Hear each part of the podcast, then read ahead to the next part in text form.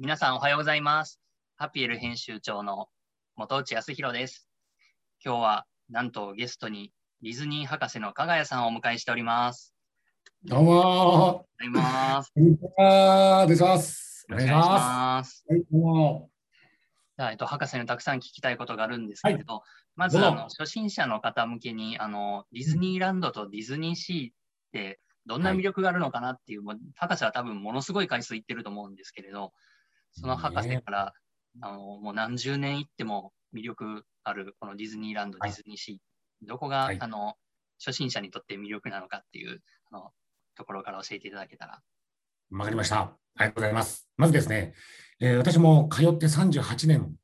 行ってるんですね、ディズニーランド。で、あのー子供の時、12歳の時から、で、今まで通ってて、で、ディズニーランドが、まあ、ずーっと私は最初から行きまして、2001年になると、東京ディズニーシーと、もう一つ新しいパークができます。で、やっぱりね、この2つのパークの、本当にね、全然もう全く違うパークとして考えてほしいんですけども、まずね、あの、ちっちゃいお子さんから大人まで、あの、家族みたいなね、幅広い層の方が遊べるのがディズニーランド。で、ディズニーシーというのは、やっぱりこう、スリル系の乗り物があったりとか、あと、まあ、お酒が飲める施設が多かったりとか、あと、雰囲気を楽しむ。だから、別にあの、乗り物乗ったりとかレストランじゃなくても、歩いてでもね、その、七つの海っていうね、いろんな国をまたいで、そのなんか世界旅行をしたっていう感じになるのが、あのディズニーシーなので、いわゆるその大人向けっていうのがディズニーシー。で、まあ、家族層、みんなで楽しめる場というのが、まあ、ウォルト・ディズニーさんが作った時に言ってた思いが、そのまま形になっているのがディズニーランドということですね。うんはい。で、はい。はい、どうぞどうぞ。あ、ぞ加賀谷さんはランドとシーであったら、どっちの方が好きとかってあるんですか？いや、これね、どっちがってね、言えないんですよね。どっちもいいところがあるんで。ただ、あの言えることは、例えば、あの僕、その小さい時から乗ってるので、その今でもですよ、その小さい時から乗ってて、よく言われるんですよ。何回もこれ毎週行ってたりとか、うんね、飽きないんですか？ってよく言われるんですけど、そうですよね。で子供の時から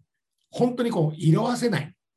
変わらないってところもすごく良くて、だから、その、本当だったらこう大人になっていくうちに、あ、こんなちっちゃいチャッチーとこと言ってたんだ、みたいな。うん。子供の時は喜んだけど、大人の時は喜ばないなっていう、そういう場所じゃなくて、うん。大人になってもですね、このディズニーランドっていうのは、まあ、子供の時から変わらないので、いわゆる、まあ、こんな50近くのおじさんですけど、やっぱその子供の時の時代に戻れるっていう部分でもあるので、うん。だから、ディズニーランドっていうのは、本当にあの通えば通うほど、すごくもう作り込まれている園内の施設なので、その今でもですよ、遊びに行くとまだまだ新しい発見があるぐらい、本当に奥深いテーマパークですよね。はい。新しい発見があるっていうのはあれですか？何か変化をしていってるから新しいのか？それとも今まで見つかってなかったこんなのがあったんだっていうのもあったりするんです2つあります。か ?2 つありますか？本当に38年通い続けて全然気づかなかったってところが一つと、あともう一つは、やっぱりこう変わっていくんですよ、いろいろと。例えば、その花の入れ替えの時に、今季節感だったら、今このバラを入れるはずなんだけど、違うバラを入れたとかっていううに、こう新たな挑戦をしていくことがたくさんあるんですよね、テーマパークって。やっぱりこう、変わらないっていうことじゃなくて、やっぱ変わっていこうっていう、どんどんお客様に喜んでもらうためにもっと良くしていこうっていうね、そんなことで、こう、いろいろと成長じゃなくて、進化、変化があるんですうんよ。で、それをまあ見ていくと、自分はこう思ったけど、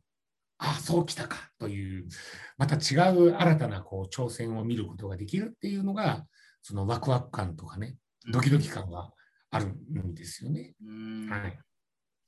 そうですよね。本当好きな人って何回行っても、まあ、僕も USJ はもうものすごい回数行ってて、よくうん飽きないのって言われますけど、はい飽きないですよね、テーマパークはね。ね、ちょっとしたこうね、変わったことの変化に楽しみもあったりとか、うんまたあの、ね、季節感のイベントだったりとか、あとはまあ、まあ、食べ物とかお土産も、ね、あとエンターテインメントっていうう、んもう本当にあの同じものをやり続けないんですよね。そういうところは、まあ、テーマパークとしてディズニーランド、ユニバーサルもね、一緒だと思います。はい。永遠にもう完成しないっていう。うん。そこが好きです。ね。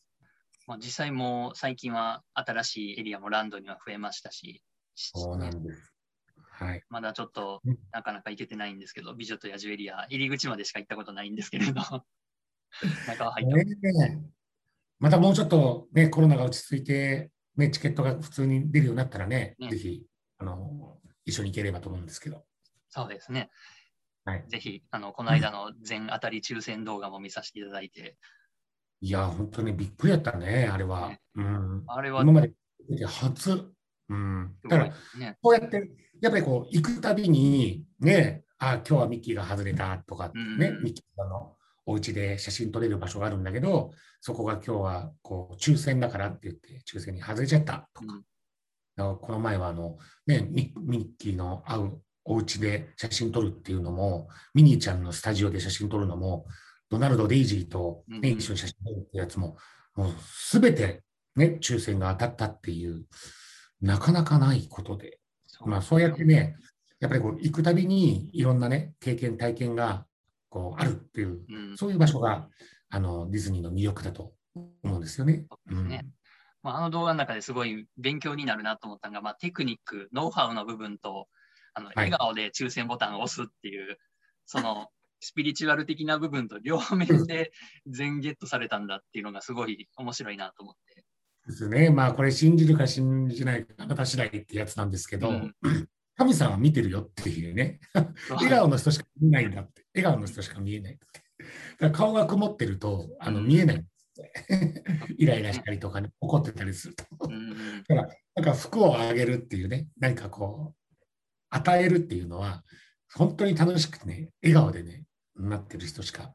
あの神様は見えないんだって言ってました。まあ、そんな風にね、なんかいろいろ楽しみ方って、うん。やっぱそれは、僕はもうほら、通い続けてずっとなんですけども、うん。例えば、学生さんの楽しみ方とか、うん。家族の楽しみ方とか、あと、じっちゃんばっちゃんみたいな年を取った方たちの楽しみ方って、本当に幅広いね、層のね、方の楽しみ方って全然違うと思うんですよ。うん。うん。乗り物もね、ただ乗るっていうだけの子もいれば、もうショーだけ見るだけのうんうん。人がいますよね。いたりとか、うん、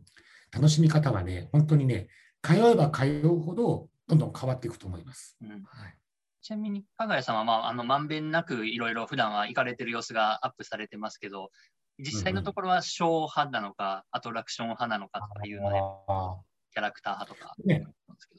ディズニーランドもユニバーサルも、もしかしたらちょっと共通なことがあるかもしれないんですけども、最初はやっぱり珍しくて乗り物をこううん一通り回っていくわけですよ、最初は。で、乗り続けて。で、そのうちに、こう、エンターテインメントっていう、例えばパレードだったりとか、ステージだったりとかっていうふうに、あと、その次にこのキャラクターとかと写真撮ったりとか、会いに行くっていうふうな、まあ、そういう流れが多いのかなっていうのは、なんか思いますね。はいうんまあ、例えばお子さん連れの方だったら、やっぱり最初からキャラクターになってしまうかもしれないし、うんでまあ、それは、まあ、僕の場合は、まあ、乗り物から入ってエンターテインメントでキャラクターっていう風になってた。だから12歳の時はもう乗り物ばっか見てましたよね。ただ、乗り物がね、当時ディズニーランド少なかったんですよ。創業者ただね、20 29しかなかった。今40うんある。そうすると、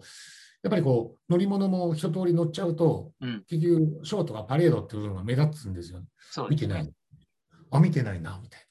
な。で当時、パレードなんかね、あの、座って見るんじゃなくて、もう始まる5分前でも、まだロープ張ってある目の前で見れるって感じで、5分前で放送が、えー放送があって、パレード通るんだって、ちょっと見てみるみたいな感じぐらい。あーあ、そんな気軽な感じだったんですね。はい、違くなったんです。今じゃもうね、何時間も前にいいとこは絶対に待たなきゃみたいなね、最前列取ろうと思ったら、絶対にて待ってますすね。よ。うん。気軽に行ったもんなら、もう本当に こ子供とかぴょんぴょんあげないと見れないかったりしますですよね。ね。そんな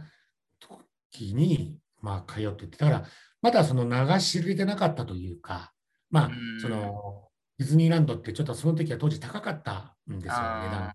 まあ、高かったわけじゃなくて、レジャーの考え方が日本人はただちょっと高いねって感じだったので、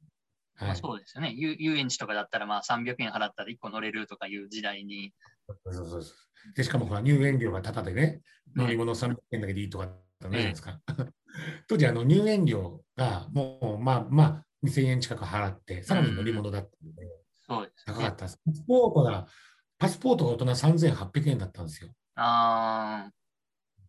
で、今はね、もう8400円っていう。そうですね。まあ、そう今、時代の流れで変わってしまいましたけど。うんそれでも、それでも日本の遊園地テーマパークってたあの安いんですよ。みたいなね。海外はもっとすごい値段なんですよね。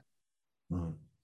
だから、まあ、最初の頃はね、お客様が、まあ、潰れるんじゃないかなとかね、人気出ないんじゃないかななんてね、言われてたんですけど、うん、今周年あたりからもどんどんどんどんお客様が増えてね、うん、その年間パスポート出たのが5周年なんですよ。あ、そうなんですね。5年目からだったんですね。5年目なんです。で、その時の値段がね、今のユニバーサルに似てます。2万5000円。あ、最初はそれぐらいだったんですね。最初2万5000円です。はい。今やすごい、今やって、ね、まあ、去年まではすごいね。今もう、ね、2つのパーク行けるのが9万8000円。ねなかなか本当に近所に住んでる人じゃないと、すごい気合い入りますよね。ねえ。まあ、でもそのぐらいね、その、年間パスポートってね、高い。ね。ユニバーサルはね、ほら、1回行って、次のね、値段、お金払うんだったら、まあ、年間パスの方がお得だよ、みたいな感じで、ね。そうですね。3回行けば元取れるっていう、まあ、もう大阪人にしたら元取れるが好きなんで。本当前のやり方ですよ。だってほら入園したらいろんなところにほら例えばトイレとかいろんなところにポスターが貼ってあって、ね、そうですね。の額で次は年間パスポートになりますよってなってるんでね。うん、そうですね。今日行けば1万いくらで行けますって書いてあったら、え、どういうことってなりますもんね。うまいそれがね、お手洗いとかの出口に貼ってあるのかも。ありますね。うまいです。本当に。うんまあ、そうやってね、あの通い続けて年間パスポートを持ってから、もっともっと通うようになったんですよね。うん、はい、で、10周年になる前の7周年の時に、実は私はキャストになって働くことになって、はい、で、えー、シンデレラ城のガイドさんとか、ジャングルクルーの船長さんとかっていうような、はい、スプラッシュマウンテンとかね、そういう、まあ、乗り物の仕事を働くようになって、で、えーと、11周年まで、約ね、はい、5年ちょっとやったんですね。えー、あとね、ディズニーストアっていう仕事にで、フロリダのディズニーの方でも仕事をして、で、まあ、1年半仕事して戻ってきて、で、また、この違う業種の仕事をして、で、自分で会社をね、独立して、うん、えー、2005年に独立したんですね。うん、はい。そうね。まあ、あの、海外のディズニーストアに行かれた時の話のエピソードはすごいなって、まあ、本を読んでて感動して泣いちゃいましたね。いやもう本当にね、あの、日本人のね、人たちがなかなかいないわけで、働く人ももう全然いないわけですよね。で、名札も、あの、出身地とか出身国が書いてあるんですよ。あディズニーって。例えば、勝美って書いてあって、下にジャパン、東京とか書いてある。えーえー、それと、あまり僕はその喋りがあまりよく、うん、完璧じゃなかったので、こうやっぱりこう、ちょっと言葉に足らないところがあったりすると、うんうん、お客様が、はてな、この子喋れるのかな？みたいな。ちょっと謎が見るで、ジャパンって書いてあるだけで、あ、ちょっと他の人にのお願いするわって言われて。あ、そうなんですか。悔しいんですよね。それは悔しいですね。だって、いい接客をしたい、お客様に喜んでもらいたいって言って、うん、頑張って日本でやってて、アメリカにもそれがね、その通用するかと思ったらなかなかうまくいかなくて。うんうん。もっともっとね、そのお客様に喜んでもらえることっていうのを、本当にいろんなことを考えたときに、まあね、香取君のね、うん、あのディズニーの同期で香取貴信っていうのがいて、えー、サーファーの方がいらっしゃいますね。2冊目の本にもね、その、えー、の体験記書いていただきましたけど、はい。うん。まあ、本当にね、ディズニーをね、本当に研究し続けて、で、また、日本だけじゃもう気が済まなくなってアメリカにも行って、で、まあ、このコロナ禍でなかなか行けないんですけど、まあ、そのディズニーを世界は本当に6箇所あるのでね、うん。それをね、回ってね、その日本だけじゃなくて、その世界。で、また同じ乗り物でも同じタイトルでも違かったりするんですよね。そうするとあそのアメリカの方が良かったりとか、あと日本の方が良かったりとかってーなって、うん常にこう研究し続けるっていうことを、うん。まあ、今でもやってるわけですよね。うんでうん。僕はそのナンバーワン、ディズニーランドがナンバーワンっていうふうには思ってなくて、うんまあ、もちろん、まあ、すごくね、勉強もしたし、仕事もしたし、で近くに住んでるしってのもあるんですけど、まあ、今日はリベルホテルに今いるんですけども、本当にもうユニバーサルもね、本当にその東西って部分でね、うん。本当にあの素晴らしいテーマパークで、ユニバーサルも本当に研究をしてね、で、うん僕のディズニーのストアの時のね、後輩、杉崎君がね、うんうん。あ彼もディズニーストアの、まあ、大学生の時に、学生の時のバイトだったんだけど、はい。卒業して、彼はユニバーサルの方に行ってね、うん。で、創業の時からずっと仕事をしてて、そっていう部分で、ね。でそれ言ってるもんですから、僕もね、応援しにえーよく通っていましてね、今でも、えー本当に年間パスポートを持って、ユニバーサルも来てますから、っとね、いないのは残念ですけども、まあ、そんなようにね、本当にあの、僕はその、働く大人の姿っていうのをね、うん。見て、小学校6年生の時にディズニーのキャストっていう働く人に本当に魅了されて、で、働くってことになったんですよね。うん。で、本当にディズニーランドの素晴らしさってね、本当にあの乗り物だけじゃなくて、食べ物もお土産も、でパレードも、ショーもって、本当にね、幅広いあの施設がいろいろ展開しているのでね、ぜひね、初めての方はね、あのまたこれから行こうと思ってる方は、バランスよく見てほしいなと思うんですね。乗り物だけ乗るじゃなくてね、うんうんあの今、パレードもやり始めましたし、そうですね。あと、ショーもありますんでね。うんだから、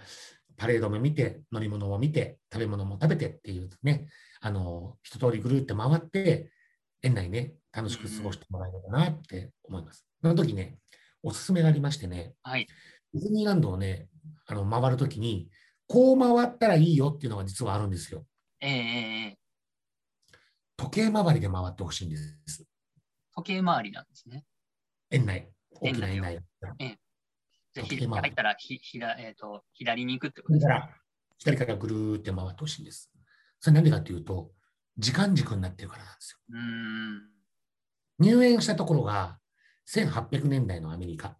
で、そこから左側の方に行くと、ニューオーリンズっていう昔のね、街並みがあって、んで、ウエスタンっていう西部の街があって、そしておとぎのエリアがあって、キャラクターが住む街があって、そして未来があってっていうような、うこう回っていくと、過去からね、未来にっていうふうに、自分がその住んでる時の時代ではない、昔はどうだったのって時から、うん。で、ファンタジーランドぐらいになると、ちょうど中心ぐらいになると、過去にアニメを見たとか、映画を見たとか、絵本を見たとか、あちょっとあ。馴染みがある子供時代が、なんかこう、振り返ることができる。うんで、未来はどうなるのってなった時に、もしかしたらもう近未来って言って、もう近いところ、宇宙に行けるかもしれない。そうですよね。旅行に行けるかもしれない。うんという、宇宙旅行体で。できるっていうね、まあそんなことがね、できるので、ディズニーランドでね、今あの新しい乗り物もたくさんね、右側がすごい今集中してるんで、そうです左ね。側から左側から回るとすごい空いてるんですよ。ああ、なるほど。みんな入ったら右行っちゃう。そうそうそう。だから、左側に午前中回ればね、ほとんど乗れちゃいます。うーん。そうか、そういうね。両面で、はい両面で左がおすすめなんですね。はいそうなんです。ちなみにディズニーシーはおすすめの回り方はありますか？ディズニーシーはねええ、これ、体力的なことを考えなきゃいけないんですね。ですよね。何も考えずに行ったらもうくったくたになりますよね。あのディズニーシーって冒険とイマジネーションの海っていうテーマなんで、うん実は入園者は旅行者っていうテーマになってるんですね。はい。だから皆さんが入園するチケットっていうのは、実はパスポートって言ってますけど、うん実はあの旅行する世界のあの旅券と一緒なんですよ。うんうん。だからいろんな国をまた、またね、いろいろとまたいで、いろんな国を回るってなってるんですけど、うんで、ですね、あっちこっち移動するとですね、ディズニーシーは、あのーすごく遠回りする場所が多かったりとか、そうです、坂道があったりとか、階段があったりするんですよ。うん。で、僕がディズニーシーをおすすめするのは、もうまず最初に一番奥に歩いていくんです。ああの、ロストリバーデルタっていうあ、エリア。ええインディ・ージョーンそこズとかあるから、インディ・ジョーンズとか、レイジング・スピリッツっていう乗り物があるんですけど、そこからどんどんどんどん、あその入園してきた、ね、入うんう園の入り口の方に向かって、どんどん乗り物を攻めていくんです。はい。そうしないと、入り口の方で乗りました、向こう行きます、奥地の方に行きました、間また戻りますって言って、何回もこう往復すると、うん、もうそれだけで疲れちゃうんで、そうですなんで、ね。僕の回り方としては、もうインディ・ジョーンズとか、レイジング・スピリットとか、うんうん。あとは、えーシンドバッドっていうね、えーアラビアのエリア、そこからちょっと横断して、えーポート・ディスカバリーとか、うんうん。ニューヨーク、そしてミステリアス・アイランド、そして、まあえーその近くで言うと、ラグーン、そして、うんうん。えーソワリン、ね、あ最後みたいな形で乗って帰るみたいな。まあ、割とみんな、あのソワリンは人気ある乗り物だから最初に行っちゃったりするんですけど、そうですね最。後に取っとくっていう、僕はそれを実はマニアックで常にお勧めしてるんですよね。そうなんですね。よ夜のソワリンがおすすめなんですね。そうなんですよ。なんでかというと、まあ、あのソワリンの建物自体が、実はその、夜フライトするっていうストーリーになってるので、だからうん夜行った方が、なんかちょっと違和感感じないんですよね。だって建物の外にいるときはもう炎天下で日があって、建物の中に入ったら夜空飛ぶよって、いやいや、今の昼だけど、うんうんそうですよね。で、乗り終わったらまた昼になっちゃいますもんね。そ最後になんかとっておきのやつは最後に取っとくっていう、まあ、そういう、僕はあのそういう派なんですけど、食べ物もそういう派です。美味しいものは最後まで。美味しいものは最後までっていう、はい、そんな感じですね。なるほどは。そうなんですね。ありがとうございます。